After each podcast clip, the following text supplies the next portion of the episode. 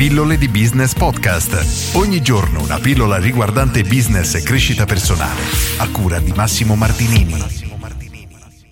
Creare successi, la scienza della popolarità nell'era della distrazione di Derek Thompson. Questo libro, in inglese Hit Market, è un libro stupendo che ogni imprenditore dovrebbe leggere perché spiega e fa capire come effettivamente la popolarità funzioni e come ci sono alcune cose che noi crediamo essere praticamente normali e invece sono tutt'altro.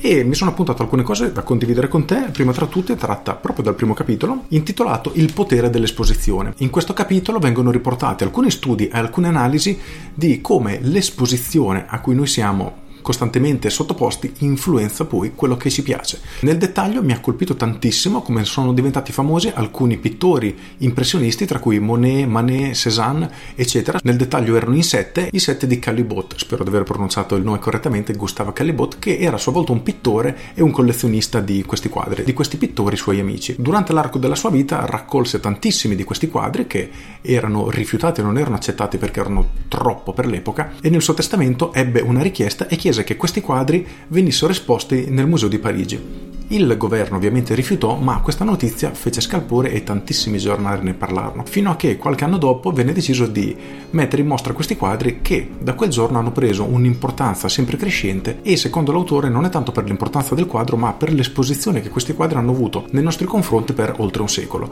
E vengono riportati alcuni studi e tantissimi esperimenti che dimostrano questa teoria. Ad esempio sono presi alcuni studenti che hanno studiato storia dell'arte e quando gli vengono mostrati dei quadri di questi pittori e dei quadri sconosciuti tutti preferiscono sempre questi quadri famosi. La seconda parte dell'esperimento invece comprende persone che non conoscono questi quadri e gli vengono mostrati sempre gli stessi quadri e in questo caso la scelta ricadeva più o meno in parti uguali, quindi nessuno aveva una preferenza nettamente superiore e questo conferma il fatto che ciò a cui noi siamo esposti ci sembra più bello e già questo di per sé è molto interessante. Lo stesso concetto si applica anche al mondo della musica perché sono stati fatti degli studi e tutte le canzoni di successo hanno determinate caratteristiche. Ci sono alcuni servizi tipo SoundOut e Hit Predictor che permettono di prevedere il successo di una canzone direttamente dall'ascolto da parte dei partecipanti. È un sistema nel quale le persone possono ascoltare le novità, canzoni che devono praticamente ancora uscire, e possono dare un giudizio positivo o negativo. È un voto che va solitamente da 0 ai 100 ed è stato dimostrato che le canzoni che hanno un punteggio di 80 o superiore possono diventare dei successi globali.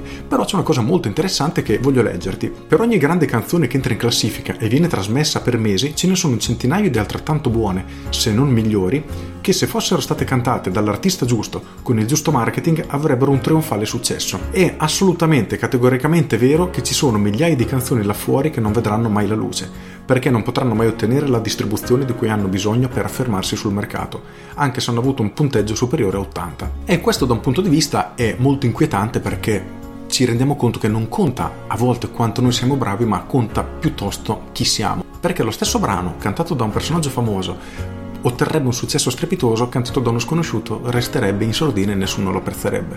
E la stessa cosa succede anche nell'ambito professionale. Siete mai capitato di fare un qualcosa di veramente innovativo, veramente bello nel mercato, ma di non aver ottenuto un grande successo, poi vedi un tuo concorrente più famoso, più riconosciuto, che fa un qualcosa di simile al tuo, magari anche più brutto, e tutti parlano benissimo di questo servizio come se avesse inventato veramente nuovamente la ruota e tu ci rimani male perché pensi cavolo ha fatto una cosa schifosa, il mio era una cosa eccezionale, passato così in sordina, ecco sappi che non è colpa tua ma purtroppo c'è questo fattore dell'esposizione che fa tutta la differenza del mondo. Il secondo punto che voglio condividere con te è tratto dal capitolo 8, il mito del virale e qui viene fatta la distinzione tra ciò che cresce davvero in maniera virale, viralmente e ciò che invece parte da un colpo di cannone, come mi piace definirlo. Adesso ti spiego cosa intendo. Per virale si intende un qualcosa che io condivido, i miei amici condividono a loro volta, i loro amici condividono a loro volta ancora e quindi diventa una cosa virale. Viene fatto proprio l'esempio studiando i casi di peste tanti secoli fa e quello che succedeva in realtà nella maggior parte dei casi non era una crescita del virus virale, nel senso che io mi ammalavo, arrivavo a casa, facevo ammalare anche i miei familiari che a loro volta facevano ammalare i loro amici, eccetera, ma c'era un punto chiave da cui partiva tutto. In quel caso erano i pozzi contaminati, quindi le persone andavano a bere l'acqua nel pozzo e si ammalavano. E nella maggior parte dei casi di successo oggi e quello che succede è proprio questo. Non c'è una vera crescita virale, ma ciò che accade è una spinta da un fattore esterno. E per farlo viene raccontato l'esempio di una canzone intitolata Call Me Baby, che sono sicuro che se vai a cercare, se non la conosci, capirai immediatamente quando sentirai il ritornello, uscita nel 2011 che non ha mai superato la posizione 97 in classifica. Un anno dopo Justin Bieber, insieme a Selena Gomez, fece un video in cui indossava dei baffi finti, entrambi indossavano questi baffi finti, e ballavano avendo come sottofondo, come colonna sonora, la canzone Call Me Baby. E cosa successe? Che in pochissimo tempo la canzone ottenne 70 milioni di visualizzazioni e lanciò la canzone nell'Olimpo.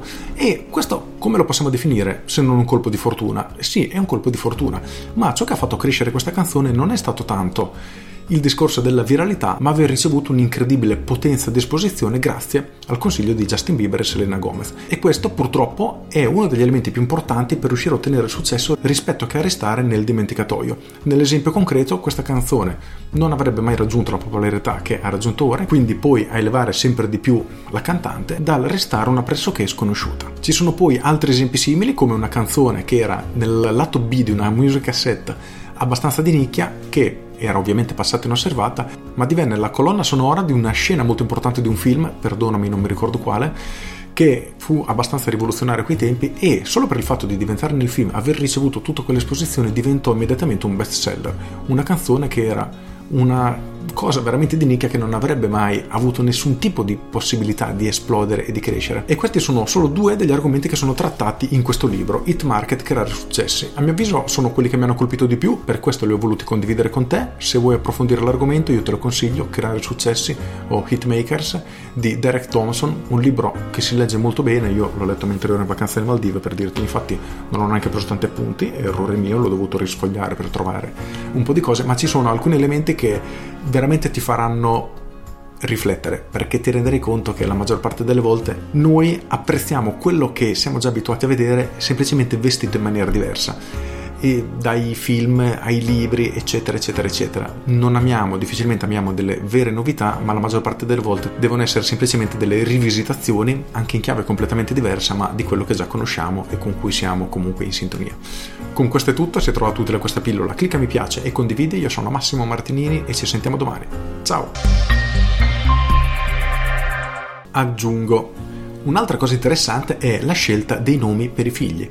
È una cosa molto curiosa perché le persone cercano sempre di avere dei nomi più o meno originali e unici per i propri figli e se avete degli amici che magari hanno fatto figli da poco vi renderete conto che il nome che hanno scelto, guarda caso, nonostante sia unico per quell'anno, è probabilmente uno dei nomi più scelti da tutti i genitori che hanno partorito quell'anno.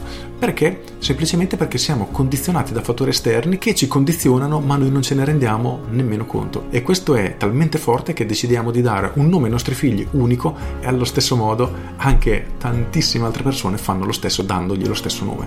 Una cosa davvero inquietante. Con questo è tutto davvero e ti saluto. Ciao!